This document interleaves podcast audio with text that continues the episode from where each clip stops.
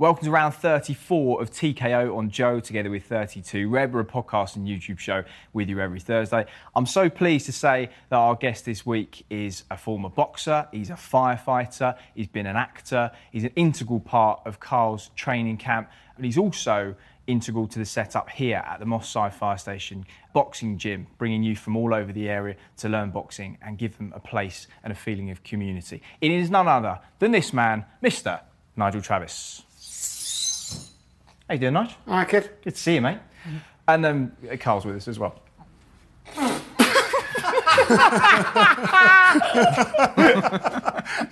fool! Fucking hell. You look good, mate. You look good. Yeah. That is a helmet and a half. And the hat's nice. Isn't it? Is this your helmet? No. Joe presents T K O, together with thirty-two Red. Right, so we're in the ring uh, at the Moss Side Fire Station Boxing Club. Do you know about the conversation I had with Nigel on the phone last night? No. So I rang him just to like firm up times and stuff for tomorrow, and he answers. He went, "Chris, I'm just putting out a fire. I'll give you a call back when it's sorted out." The one he's really doing?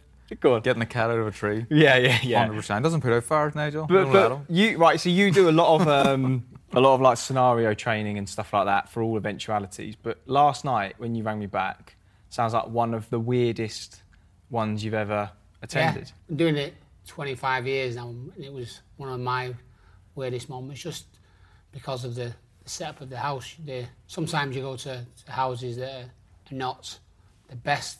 Some you go to the, the million pound houses, so incidents happen anywhere. But the house we had last night was particularly difficult to manoeuvre around because they had a few dogs, and the dogs uh, had left waste around, and uh, it was everywhere. Absolutely everywhere, and you've got to negotiate your way around looking for a fire and dealing with a fire. So like, standing dog shit. Oh, but that, so but that, it was. Well, there's a family just living amongst the, the people. Shit. Yeah, you'd be amazed how people live. You would be amazed, obviously. I mean, I've seen Carl's house. Yeah, yeah. Covered in the stuff, mate. Shithole. Covered in the stuff. no, no. Well, seriously, I mean, his dog, not a real dog. It's like a little, like little a hamster, ferret. Yeah. But no, it was um, particularly gruesome, you know, how people live, and it's sad. It wasn't it wasn't that these people were, you know, were destitute or, or poverty-stricken. And they had decent things around the house, but just the living conditions were quite. Because I don't, I don't really yeah. understand. Yeah, literally. Yeah, I don't understand how. Literally. Because presumably you get a dog, and then at some point it's going to shit in the house, and then at that point you go, right, well, let's potty yeah. train it and teach uh, it. You, you would also. They've obviously just. Burn. Well, you know, like you. Potty no, so you house train it. So yeah. you house train it. Yeah. But Same, at some point, like you start getting the dog to go on a potty, you're doing very well. You're doing extremely, extremely well. Yeah, it needs to be in Hollywood. What you have to understand is that there's kids living in there as well, so that's not conducive to a, to a decent living. Conducive yeah. means uh, it, it, doesn't, it marries up well. So okay, he went to mug you off and then couldn't think of an explanation. Keeping that in. Um, what's the sort of majority of calls out that you get? Is it fires, or is there, are there a lot of other things? Yeah, it really is everything. The best thing about the job is that you never, ever know. So anytime the, the bells go down, so any, any call can be anything, from a waste of time, from a, a malicious call to a raging inferno. It's it's that vast, and you never know. That's the, the beauty of the job, and that's why I love it. You know, it, when you know you've got to go and dig holes or yeah. sweep floors, or you know, you know what you're doing. I never know what I'm doing. So sometimes we can, we do go, very rarely, because it's quite a, a busy station, Moss Side.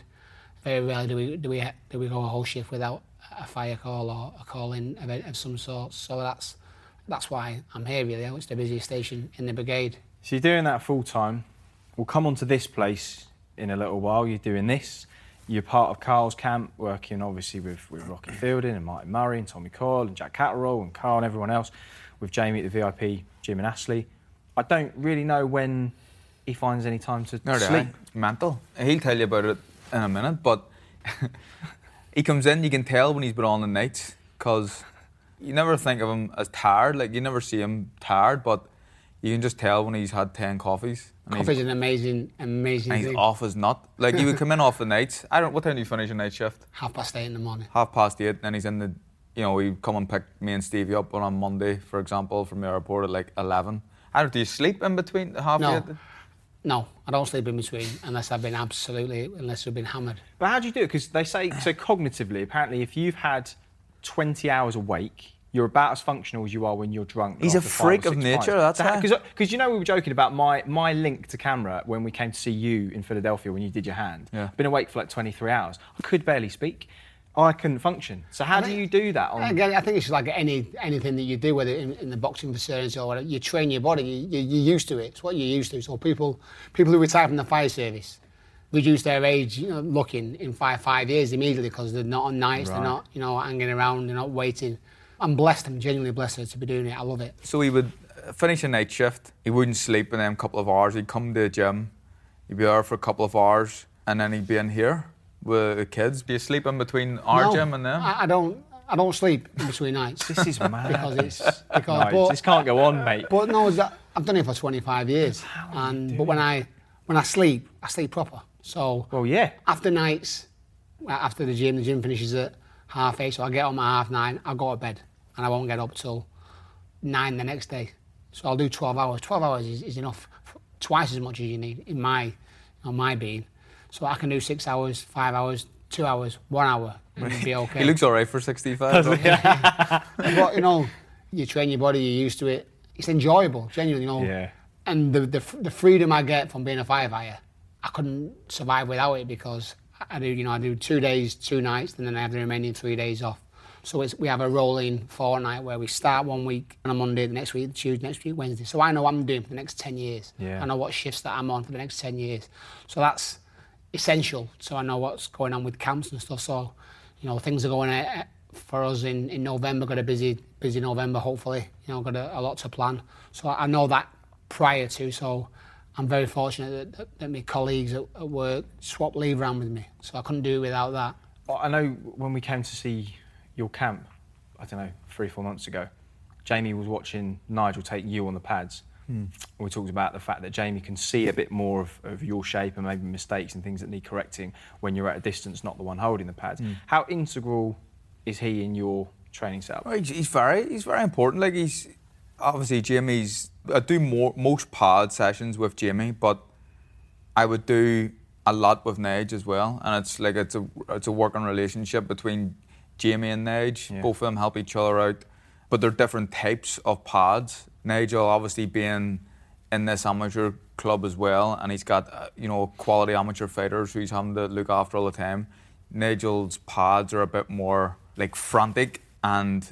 I'm not saying that in a bad no, way, no, but it's busier. He works you harder. He yeah. works you harder, mm. and it's like up on your toes, fast stuff, which I need and I like to do mm. as well. So I think I we have a good balance between like the real tactical stuff we do with Jamie, which is a lot. You know, there's a lot of talking, there's a lot of pauses in between sessions where we stop and we talk about what we're doing, and then Nigel's graft, but it's you're also thinking about it as well. So did you meet through Jamie? But yeah. You, is that, yeah. So you yeah, know yeah. Nigel, so, what, three, four years or less? No, less, less, really. Less, um, a lot less. A wow. couple of years about just, a week, it? I think. I'm just, um, but you spent you spent enough time in each other's company yeah, to listen, know each other for the, sort of the, ten years. The, before I knew him, you know, you, you liked him. I like I like boxing. It's what I do. It's what I've done all my life. So I knew about him and stuff. And so when when your kid comes in who who just gets involved and just who's just part of the team, that's what that's what matters to our gym. So you know, we all bounce off each other. We all. We're all part of it, that ethic element, but it works well, you know, we're all, we all seem to be happy, you know, it all works in regarding the pads, and so mine mine's higher because I've got, I'm thinking of three threes or four threes or five threes, but then when you're with one, someone in particular who's doing like a ten round pad, and mm. you have to do it, you have to calm it all down, so it's just horses for courses, it's just how, you know, you, you, you work to your best attributes, and And I'm better when I'm keeping it up there. Yeah. And, and Jamie is the smaller, quieter, softer moments, and but it works, and they're all uh, performing. So we had um, Andy Clark on the podcast last week, and this week on his podcast, Macklin's Take, they went to Fitzroy Lodge, and they spoke to Mark Reigate, and I know you guys go a long, long way back. Was that your very first club, Fitzroy? No, uh, my first club uh, in London. What happened was I was doing okay in Manchester, and my girlfriend at the time dumped me. I was heartbroken, so I went away. I thought, if I hang around here, you know, I'll end up doing something stupid. That's so, her ringing to ask for you back. That's right, yeah. Well, you'll see the fact that, yeah. In fact, I'm busy. Please, you shouldn't even know I'm here. nah, she, so she, um, she, so I moved away and went to London. Spread my wings, really. You know, I was doing okay as an amateur. I hadn't had that many bouts, but I was doing okay. And my father was up here I couldn't train with my dad because he was my dad and I love him, but I couldn't train with him one-on-one and such. So uh, I went to London, and on my dad's advice, I asked where I was going to go to the Repton. Like, everyone hears about the Repton and wants to go there, yeah, yeah. but my dad said, no, Mickey Khan is the best man that he knows. I went down there, and, and that was the start of a, a lifelong relationship. Who was the bird that dumped you, Susie? Yeah. Was it? So, That's his Su- so Susie, Susie dumped me, and I went away heartbroken. Uh, but then I stalked her. So in today's culture, I'd have a, a restraining order. Well, so this is, you know, this is, this now, is my wife, wife now, yeah. No. So, so I went away. Oh, that's a nice end to the story. I didn't back, know that. There you go. Yeah, won, won her back, and then um, and then we got married. So genuinely, that actually might have been on the back. No, really, it's, you know. She doesn't talk to her. That was no, the yeah, that was the, it was the saving of us, really, because we were kids. Yeah. You know, I, I've been with my wife since I was fourteen. Fond memories that you know that, I'll, that I'm trying to replicate here with you know with the kids from Moss Side, but. I'll try and do everything like Mickey Khan did and my father. You know, they're, they're my two biggest influences in boxing. Mm. So and I'll just try and, and continue Mick's legacy, and my father's part of this legacy here. So it's great, but I have fond memories of London. I was happy to come back because raising kids was, I think, is a different matter down there. It seems very remote. People don't seem as bothered up here. There's a lot more community. It mm. seems friendlier. So, and I can't afford it. To be fair, you know, on, on firefighter's wage, I can't afford it. I gaff down there, so we're back in Manchester now, and, and I love it. You started firefighting like ninety-five, I think it was, wasn't it? But, ninety-five, but January ninety-five. Yeah, but you were living in you lived in Bishopsgate when the bomb went off, didn't you? Yeah, the truck bomb. I, I worked. Yeah, a couple of years so before, right? I was boxing for Mickey Carney, and I got a job. Yeah, I couldn't get. I had no qualifications really, and I got a bar job. So part of, and the reason I got that was because part of the, the package was you got a, somewhere to live. So I got a flat above a pub. So when the bomb went off. The Bishopsgate bomb, the NatWest Tower. I was thrown out of my bed, in bed, all of a sudden, bomb was like, what the? And we went outside the pub. The square mile was just like a war zone. And it so, and there was glass, it was raining down, maybe it's an exaggeration, but it, it seemed like for over an hour it was still raining glass because the hour it expanded, it was, it was mental. And I was just aghast and shocked and had no idea. No, obviously, then it came out what had happened. Well, I wasn't scared at all, you know, it wasn't something that I was worried about. You know, when I look back, I thought, wow, that was a bit a bit close. I wasn't a firefighter then, I was working in a pub with the dream of becoming a world cha- world champion boxer, which obviously never happened. Was that the dream, Nigel? Oh, without a doubt. Didn't, didn't, even, didn't even try to hold it in. Didn't even try and hold it in. Say, oh, what I do to these kids. Catterall, Fielding, oh. Nah, so, yeah, I, uh, I was mad. Down there to be a boxer, but I was never going to be. I've earned and learned more out of this sport, you know what I mean, what I'm doing now, and, and not earning money. I'm doing it because the pleasure I get from it, you mm. know, is you can buy what I've got, you know, that respect element and, and, and doing what I do on a daily basis. And it, it's just a part of life. And my wife, she understands it as well, which makes it easier. It allows me to do it. So behind every good man, you got a, uh, an even better woman. Yeah. And that's, and that's my Missus Susie. She, she's the gaffer of our house. Yeah, I mean, you know that as well, being yeah, an active fighter, you're away. I know how disappointing Philadelphia was because obviously you've been away for the family for mm. such a long time. Yeah. Well, no, it's a similar setup. Like, the, you know, I have at home, Christine is, um, she runs the house. Like, she does everything, looks after me, looks after the kids, doesn't do the cooking really so much. I like the cook, but pretty much just does everything and allows me to come away and train and focus on on my job and, and fight, so it'd be very, very similar. We've got the easy job, really. Mm. You know, we're doing it. We're away, Carly's away from from home, mm. so it's easy. He hasn't got a distance. Genuinely think of it, like, you love your kids and stuff, and you look after them all the time, and you love being around them, but to be the person who has to stay at home and look after them, do everything, clean their arses. It's a heck of a commitment. Yeah. Like, wash up for you. Do everything mm. all the time. Yeah.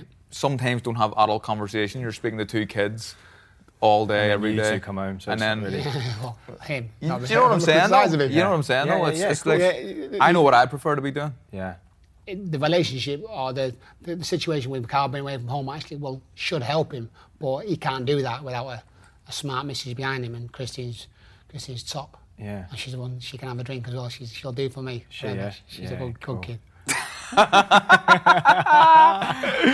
There you go. You won a couple of medals, though. You you fought at the um, World Police and Firefighter Games. Yeah. ninety-nine and two thousand four, you got medals, and you got gold in one of them, didn't you? Yeah, what's, beat the Russian in the final. And these were, like, the kids who've been to the World Championships. But, yeah, I beat him in the in the final, the Russian. That was in Calgary. Uh, Did you? Yeah. I see he keeps all this. I didn't know that. Didn't know that. Yeah.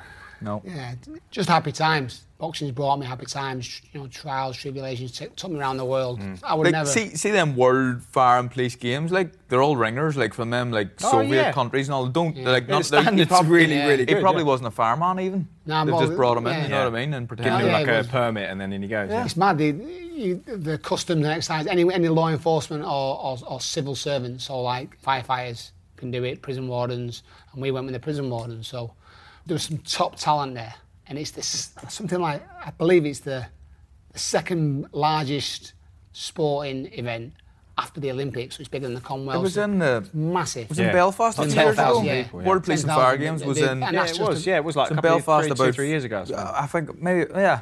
I, I remember. Say, I remember like, yeah. yeah, it was rammed. The whole, I remember the opening ceremony and stuff. I didn't yeah. go to it, but it was on T V. Like it was rammed.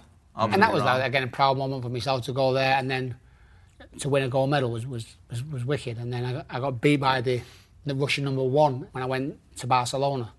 He was very good though. Yeah, oh yeah, number one. Yeah, he was. Yeah, yeah. He was, yeah. But listen, did I, he stop you? No, no, he didn't stop me. No. You wanted the answer, to yes. Dying to, you would love it. And you're gonna, and even though he says no, you're gonna go check the footage just to make sure he wasn't. No, uh, so, and then that's yeah. There's not a lot of footage of me getting, you know, boxing. The one what there is is me getting beat all over the place, but.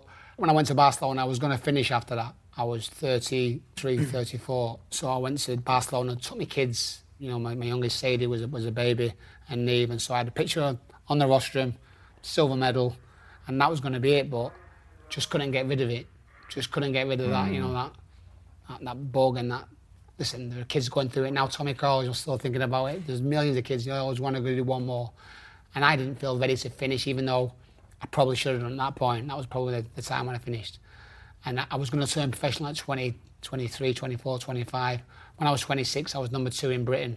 Uh, the fire service had the final say you had to apply to be to do secondary occupation. So if you're a cab driver in the fire service, you have to apply to say, I'm going to be a cab driver, window cleaner, I'm going to be on T V, like you guys, not you. Um, but yeah, to, you have to do that. And, and I did that, and they said, no. Can't turn professional, it's too dangerous. Mm. And I said, I'm a firefighter, you're talking about danger. yeah.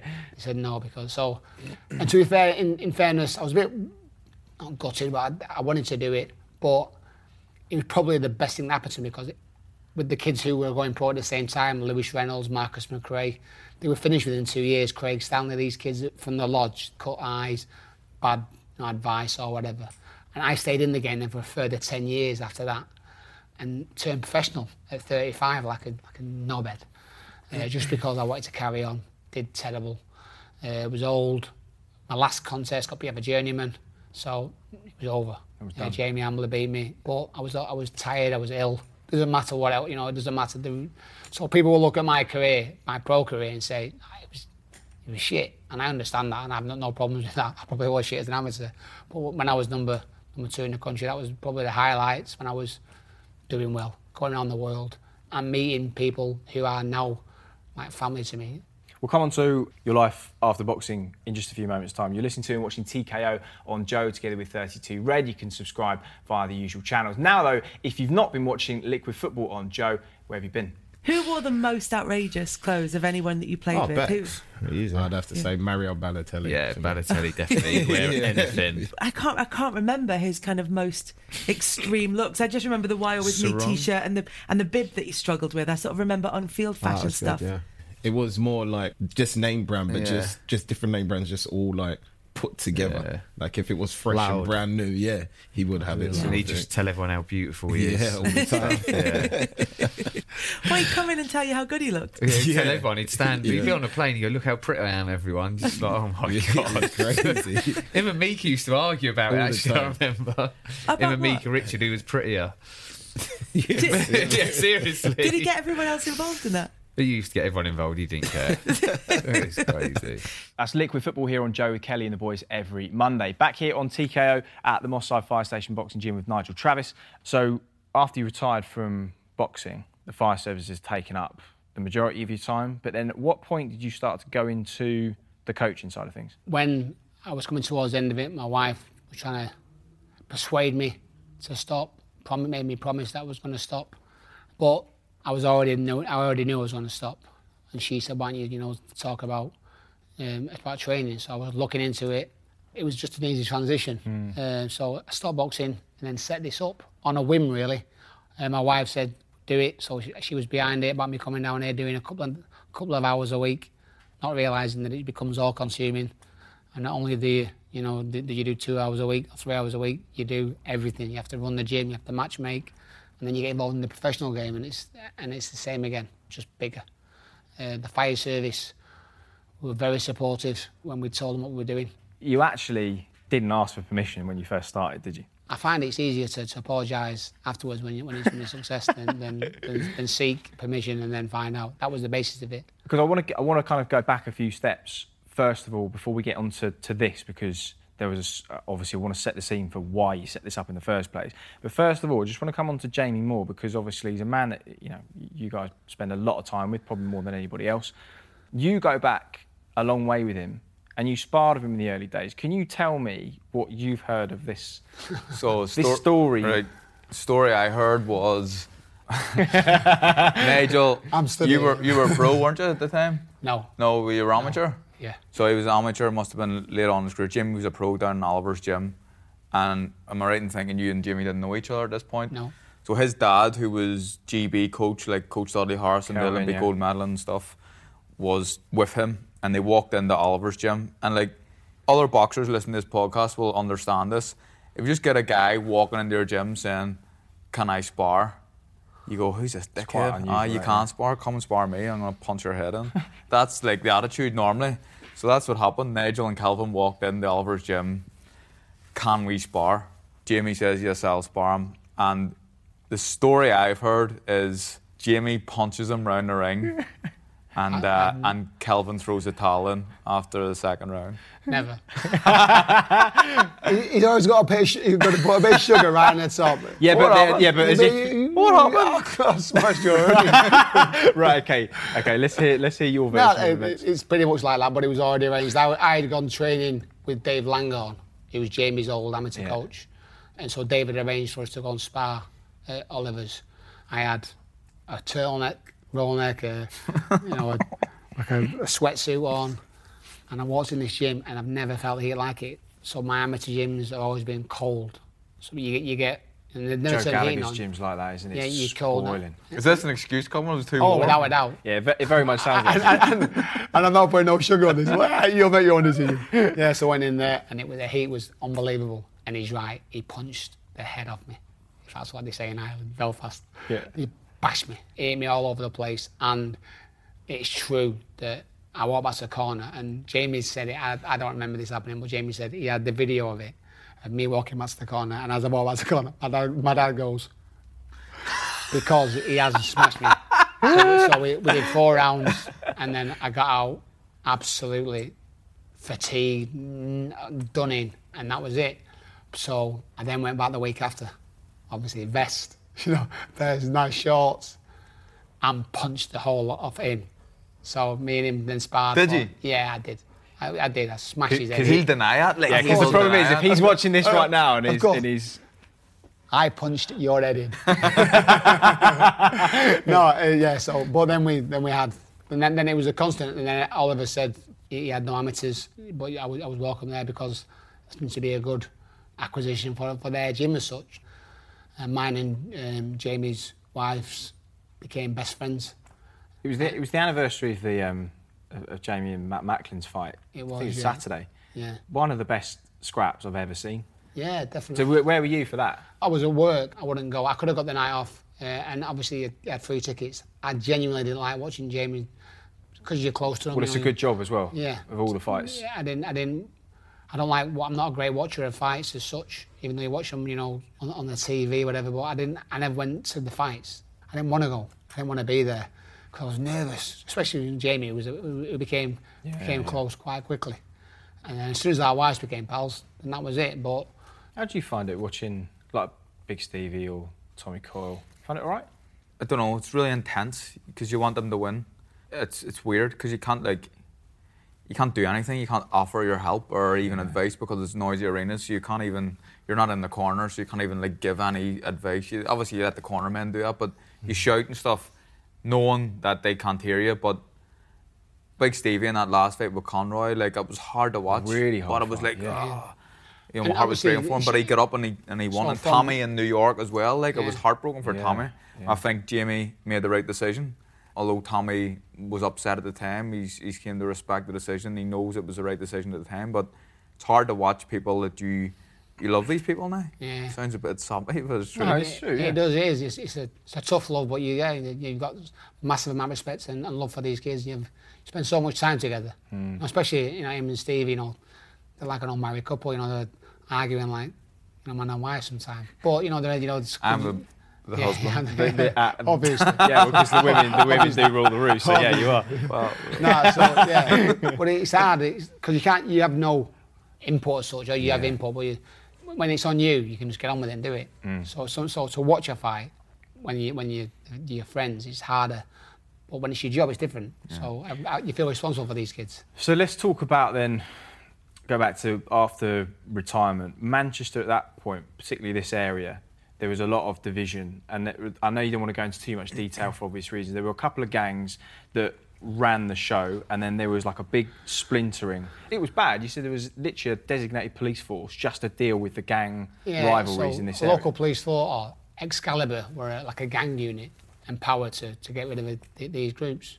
The lead people of these groups were taken to prison. Two gangs. They became twenty-two gangs, so they fractioned and fractioned and fractioned, and and, and people were setting up gangs, you know, every every two minutes, and but it was dangerous. So obviously it was a dangerous place, but I think people have a perception, a negative perception of this place being a certain way. There are, you know, territories and places that some people can't go to because of whatever reason, culturally or, or whatever, you know, gang affiliation. We don't have that. There's no allegiance to any club, section, culture. Your allegiance is to the gym, so you, you leave your, your colours at the door, you leave your, your, your problems at the door, you come in here, you do it, and they work together, and that builds bridges. It's echoes of uh, Jerry's story. Yeah, in Belfast and, and, and all, a lot of other clubs in, in mm. Belfast, um, we have our, our own trouble, different type of trouble. It's not like gang culture in Belfast, it's more paramilitary, well it was anyway, mm. and it was like pretty much just cut down the middle between loyalists and Republicans, but boxing clubs were always seemed like a safe haven for kids to come and train, and again, like, forget your allegiances or where you're from, whatever your background is. You just came into a gym and you weren't allowed to talk about it. You just had to train like like everyone else, and it sounds like it's similar to, to Nigel and, and, and his club with, with the gangs in Manchester. Yeah, I mean, you said before the the variety of backgrounds of kids that you have is almost unlimited. Yeah, it really is. There's no... You haven't got to be a certain thing. You haven't got to be a certain colour, certain sex, you know, gender, anything like that. You, there's nothing. We cater for anything and everything and everybody, and everyone is welcome. Just because you've got a decent pair of uh, trainers or a decent pair of gloves doesn't make you a good boxer. It's classless. The, the place itself, the whole place is classless, and it's all built on respect. And, you know, when the kids come in here, they, they stand at the door, and they have an interview, and on the wall it says you have to respect each other, the community, other gym users, the coaches, and yourself. That's a lot of the problem sometimes. Kids don't respect themselves, and mm. they, they want to be led. So really, there's a there's a massive, not pressure, but you know, influence that we have to influence these kids. So they want to come here to learn how to be a boxer, you know, learn how to be a fighter, and you teach them life rather than teaching them fat boxing. It's interesting to see Nigel down here. Like, it's first time I came down here. I think it was with Big Stevie Ward, yeah. and like the way Nigel is here with the kids and the way he is with us, we're all grown-ups and men with our own children and stuff. You know, we train hard, but there's a bit more fun than we have fun. But he's strict with the kids, but not overly strict, and they all respect him though. And it was different, it was completely different. I never expected it to be like that, but you have to be like that, and you have to be like a positive influence for these young kids. Do a lot of these kids... I mean, not all of them, but is is a common denominator that a lot of them are lacking, like a, a male role model in their lives? Maybe they're just lacking role models, whether that male or female. They haven't got anybody, or the people that they ha- they do aspire to to be like, you know, maybe not doing things that are pleasurable. So just because you've got a black B M W, you know, blacked out windows, you know, and you may be doing things out the back of it, they're maybe the kids who can aspire to be like them because they've got trainers called Balenciaga or whatever they're called, or this Gucci this or... So they're the people they maybe aspire to be, but they don't know. They just aspire because they're the people everyone else talks about. Yeah. Mm. So it's not about... It's like anybody, maybe in Belfast, it'll be the same anywhere. You know, the kids want to better themselves and it's the influence that you, that you get, that you're, whoever leads you. So it's learned behaviour massively. And our learned behaviour is you're here on time, you respect yourself, you shake hands when you when you walk out the door. I tell them to go to church on a Sunday or go to mosque on a Friday, whatever. But that's just, you know, just something for them to believe in.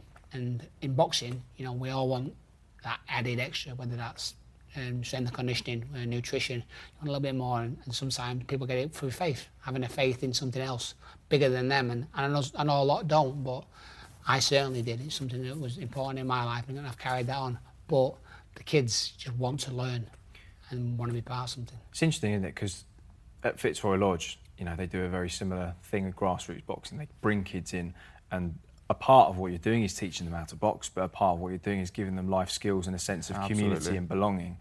Of course, the beautiful thing is when you've set something up from scratch like you have, and it's been going for, is it, is it twelve, nearly twelve years? Yeah, now? twelve years, yeah. You obviously are going to get kids that have been there from the beginning and then you take them to a point where actually they've made something of, of their life or their career. Connor Tudsbury is, is a young man that you took in at, I think, eight years of age? That's correct, yeah. So tell me a little bit about his journey, how he came in. He came in with his mother. His mother brought him in. Um, just have a look, he was eight years of age. Very, very small, big coat on. And I said, listen, he's just a bit too small and young. Physically, they can't do it. And she said, no, but he's, he's dying to do it. I said, I haven't got the capability to look after him. Um, and he wouldn't be able to keep up. She said, oh, he'd be able to keep up. I said, listen, can, can you do pull-ups? Just jokingly. He went, I'm going to do pull-ups. And he bounced. And we, and we used to have a thing on that wall over there. And he bounced. And he sort of leapt off, the, like that base jumping when you jump. And he jumped and started doing one-arm pull-ups. And you're like, what the fuck? It was just am- amazing. So it was a physical specimen. I thought, how can I turn this kid away? So... So, and that's what we did. Anytime a different group came, we had a, a female group came, said, I can have a session for women, we did it. A couple of hours a week suddenly became a lot. But this Conor Tudsbury's story, that's how he started. He wasn't going to do it, we weren't going to do his session, but because he came in, we'll do an under ten session. So we did that. And he stayed with me. He's shown willing, and the people have been in his ear for years about changing to different gyms, and then whisperers who said, come on my gym, I'll teach you. Because he's a, he's a gifted athlete. Physically, and, and we taught him, I'd like to think, everything that he knows, myself, my dad, you know, other, other coaches in the gym. And he's the, the fruits of the labour that you'd like to see. But genuinely, some of our greatest successes, Connor's one of them, definitely. But some of the, the kids who've never boxed, some of the kids who can look you in the eye who couldn't five years ago, who've lost massive amounts of weight, mm. so are not obese, so the health problems that they had, they're now better people. So anyone who walks in that, that door, as long as they become a better person at the end of it, that's our journey and that's our message.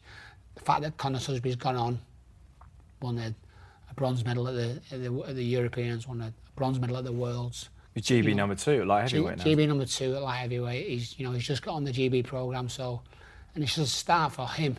And if he becomes a rich man because of boxing, then great. But I'm not saying my job's done. But the fact, my job is done, fundamentally, because he's, you know, where he is, he's, he's better off for having me in his life and our gym. That's a message for anybody. Obviously, you're, you're like, always thinking about the exit strategy from boxing and what the future's going to hold, because you know, you know, history tells us how lonely life can be after boxing. Yeah. I know one of the things you want to try and do is give back to the communities that you grew up in yeah. and, and elsewhere. Does this man's story make you think how great it would be to be involved in some sort of community project like this? Of course it does. Look, I, I was just speaking to Christine about it, talking about the good influences I have around me in my life at the minute with Nige, Jamie, Martin Murray, Tommy Coyle. Anyone else? Eat? Yeah, you're all right. Si's waving over as well. So, but, um, you know, I've got good influence and real, you know, family men, but yeah. they all have this great work ethic and they all work hard, but their family is always the most important thing to them. But the community spirit around this gym and stuff, I've been in here a few times now and it's it's rammed with people mm. of all races and religions and men, women, kids, older people. It's great to see, but it's like, as a kid, you're talking about like influences and, and people who you look up to and respect. the biggest influence in my life, he says the biggest influence was Mickey Carney and his dad. Biggest influence in my life was Billy McKee, my Olametry coach, because he's like, everything about him, he's just like, in my opinion, he is what a man should be. He's honest, he's strong, he's his own man. He doesn't let people tell him what to do, but he's very respectful.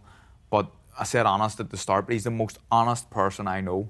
And I like to think that I've learned, me personally, a lot from from guys like Billy, and I'm learning a lot from, from guys like Nigel. But when I do call it a day, whenever that may be in this game, like, I think it's important if you have if you have the ability to give back a wee bit to the community that brought you up and, and made you what you are, you should do it. So I would always like to get involved in, in things and help out help mm. out young kids who were just like me at one point and, and needed a wee bit of direction. People ask me about, would you be a coach? I wouldn't be a coach. Mm.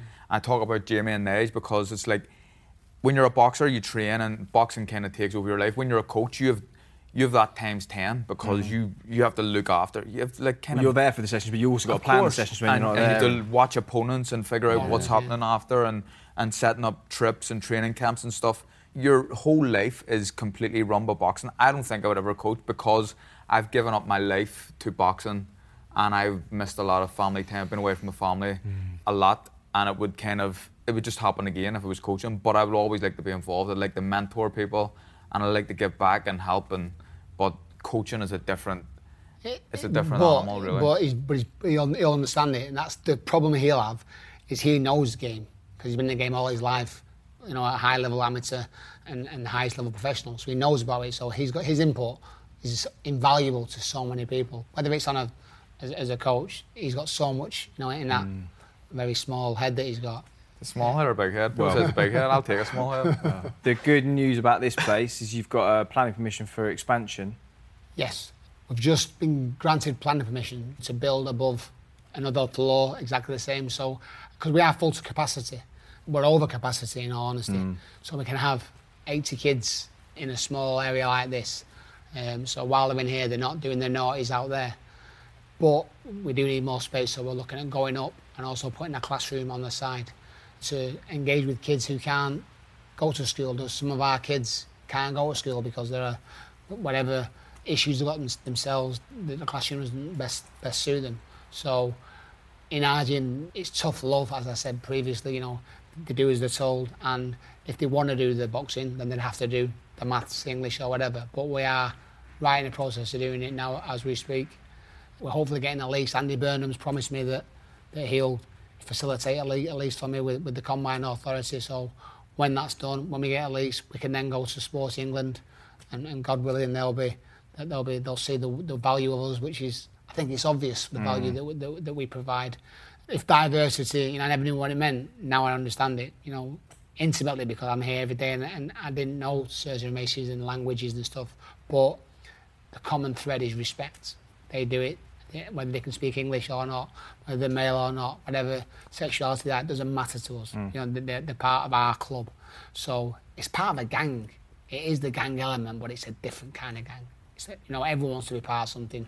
You know, um, he has his feel, doesn't he? Like, I like that. That's a, that's a great line. That's a great line, Nigel. Yeah. I got some questions from uh, from Jamie Moore because I didn't want to leave him out. They always try and make it about them, honestly. You know, they always try and make it about him. And Who, more, me? I love that. I haven't even asked anything and he's already, he's already got in his head. I'm defensive. Well, I've already I've already said ask him about our first spar. We've done that. I'm going to ask this one to you, Carl. Um, he says, why do we call him Captain Chaos? He's just chaos. He's everything. He's like chaos. He's like, whoa, everything.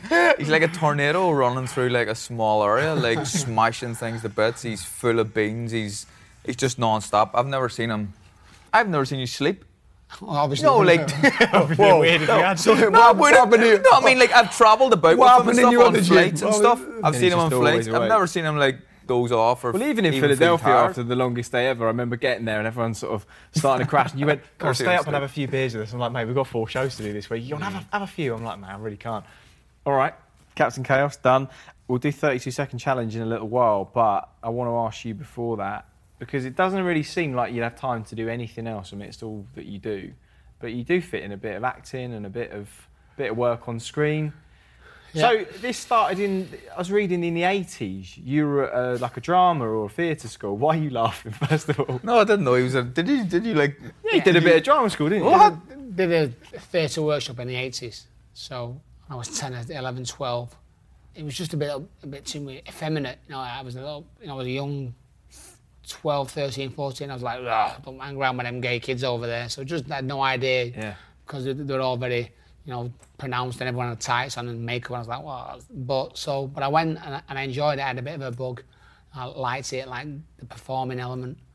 And when I was in London, uh, they used to come into the Fitzroy Lodge, take photographs of us, ask us to say a few words, and said, listen, would you fancy doing a little bit of this? And I said, yeah, why not? It'd be a laugh. So I got a part in a in, in a film. First did a little bit of extra work as such, but I got a part in a film, and and that became something else, which became something else. So um, the first part was, first speaking role, was playing opposite Stevie Bell, who played a bare-knuckle fighter, struggling with his sexuality. So he was he was a, basically a gay bare-knuckle fighter who could fight, and I was the the tough guy who was in the opposite corner and bashed Stevie Bell up. He was obviously an international boxer. So I did that, and then the guy, who the stunt coordinator who was doing all the fights, said, I think you can do this. Would you fancy doing that? I went, yeah, why not? So the more I did, the more I got, and then got an agent. which I know, which I know is a, is a big. Uh... Obviously, you're later about it because obviously, because obviously you booked him. To, I have to heard, I have heard about it. Yeah. The agent. He like he keeps talking and he goes on about his agent all the time. Oh, my agent, yeah, my fucking agent. We have an agent for him, but he's uh Martin Murray got a video of him when we were in Tenerife training. Just going on about his agent. Now he says no. he says he knew. I wasn't Murray going on about my agent. He was going on about his on agent. You were all damn. I'll, the video's on Instagram, so you can watch it. Yeah, yeah. I wasn't. Go- he was asking me about my agent. What oh, about your asking. agent? And I said. So he was asking me. Obviously, I knew he was recording me. No, you didn't know. Tell the truth. I'm you didn't you, know. Listen, watch the video. He me, he if he, he, if he, he knew, about, he he's the greatest about, actor of all time. Fuck There's off. absolutely no chance he knew. Not a chance. Well, anyway. So yeah. So. So you got an agent. And, and the more I did, the more I did, the more I got. I was on Peaky Blinders. I got, I, I didn't, it wasn't Peaky Blinders when when I went for it. And I've always wore. What do you mean it wasn't? It wasn't it, called it, Peaky it was, Blinders. It, it wasn't called Peaky Blinders. I didn't know what I was going for. I got asked by my agent yeah. to go and read for this this piece. So I went and I went with, with my hat. Obviously, because I wore it everywhere. I've always wore it. What, so you didn't know that was a thing? No. That was on, yeah. So I P G, just assumed that that was a, it, that influenced I, I you. I think everyone does because you've worn. Right, people do, they do. They do, but, and people yeah. say, you know, people think I'm trying to carry on that thing, that five moments of fame, you know, about being in Big yeah, yeah. and it. So I've worn it since I was. I've got a video of me at the Fitzroy Lodge. God, that's fucking lucky, isn't it? As an eighteen-year-old lad with a with a flat cap. Want to pick your blinder out? These are Baker Boy, uh, Baker Boy, uh, yeah. Baker Boy hats. That's what they're called. Mm. I stopped wearing it when I went on it because people were saying, you're wearing that because of Peaky Blinders. But then, so I stopped wearing it for a bit. I thought, why am I stopping wearing this? I haven't worn it because of Peaky Blinders. So people can believe me or not, it doesn't matter. I've got loads of footage of me with, with these hats on and I've worn them for years. When I went for the audition, the guy went, ah, so you know when I went? No, what? He went, the, the hats. And I went, so they told me what the story was and I went, I have no idea what he's talking wow. about. And they had razor blades and all this. And so that was it. So the guy who auditioned me, I got I got the part, and then he said to me, do you want, do you know any any flat-nosed geezers who look like they can have a fight? I said, I've got a gym full of them. Yeah. So I took loads of photographs of kids in here and sent them up to them. They never came back to me. And then we were drunk again, me and my wife, uh, Colleen and Jamie, having an end of thing and I, in, in my house. And I said, ah, so I took a photograph of him, and they went, we like him. Who's he? I said, ah, he's just some kid. I don't know. He's a, he's a boxer. I went, yeah, he's, of course. What do you want? She went, well, does he fancy doing it? So Jamie came on it with me and did a little bit of it. So it was a laugh, but Jamie said, it's not for me hanging around a lot, doing loads of hanging around. It's a lot of waiting around, isn't it? A lot of waiting around, but listen, it's it, again, it's just fun. It genuinely is yeah, just yeah. fun. Their mate, Packy Lee, who's in it, um, Johnny yeah. Doggs, is he? Yeah, Johnny in the show? Doggs, yeah. And I know Packy as well. He's a, he's, a, he's a good lad. Obviously, they've been in the show, and you were in a couple of episodes, weren't I you? Was, Jamie yeah, was in yeah, one. Yeah. And I said, look, you give me a cameo role on Peaky Blinders, just oh, a walk through, I'd love it. And he says, ah, oh, you know, we'll see what I can do. And I went, look, Nigel and Jamie and all were on it. And he went, yeah, but they're ugly bastards. I think that's what they were looking like. I'm, la- I'm laughing like. They were looking, they were looking What he said was, I'm, just, I'm licks. just a bit too attractive for Peaky Blinders. He's a liar. Nah, and, and Johnny was, uh, Packy, Packy was the top kid. And uh, so now we see him all the time. Every time I go to Belfast, he's there. And he loves, loves the game, mm. loves it, and does a little bit himself, does a little bit of training. I just did it, and I had a go at it, and I've been sent for a few things since. So it's it's just a laugh. You know, yeah. It's not something that I can see myself doing massively all the time, but I've done enough and, and I enjoy it when I, when I get it. I do get still get um, certain things. I'm doing a short film here in a few weeks, so stuff about mental health and stuff like that. So Chinned by Tracy Barlow as well. Yeah, I got chinned, so uh, the oh, coronation yeah. so you got bashed up by... Uh, to be fair, every, every time I've been on television, I've been bashed up, but, but luckily it's only acting, obviously. obviously. Well, apart from that time you were on a stag do and got chinned, but, you know, uh, swings around. Well, from behind, sniping, I think the, the term is. Still, still defending yourself, like fifteen years on. Well, mate, listen, it's been it's been a pleasure. I think you've learned a few bits about him today as well. I have, yeah, yeah. I thought you knew it all, but no. It's, uh, no. Thanks for coming down, thanks for, you know, looking after our gym. It's the place is is the future and it's a start, but you know the if gyms gyms like this were, were in every area where there's poverty, I think you've you've reduced crime massively. Yeah. Well mate, congratulations and, and good luck with the expansion and stuff. Thank you. Um, before you go, we're going to do the thirty-two second challenge with thirty-two Red uh, with Nigel Travis. So have you seen this before? You watched the show, don't you? I listened to it, yeah. Right, so big big fan. Yeah. Big big fan. It's nice to meet someone that is. Have I? Yeah. I've never seen it, no. No, of you, not. I'm a big fan of you. Yeah, but you have to spend time with him every day. So. Would you listen to the show if it was Chris Lloyd? one hundred percent. Or, just, or Chris Lloyd and Carl Frampton? You're land, we, you're can always, we can always look He's at land. What the viewing figures were when you were away. And see, I, don't I don't want to say that there's a correlation, but they were pretty good.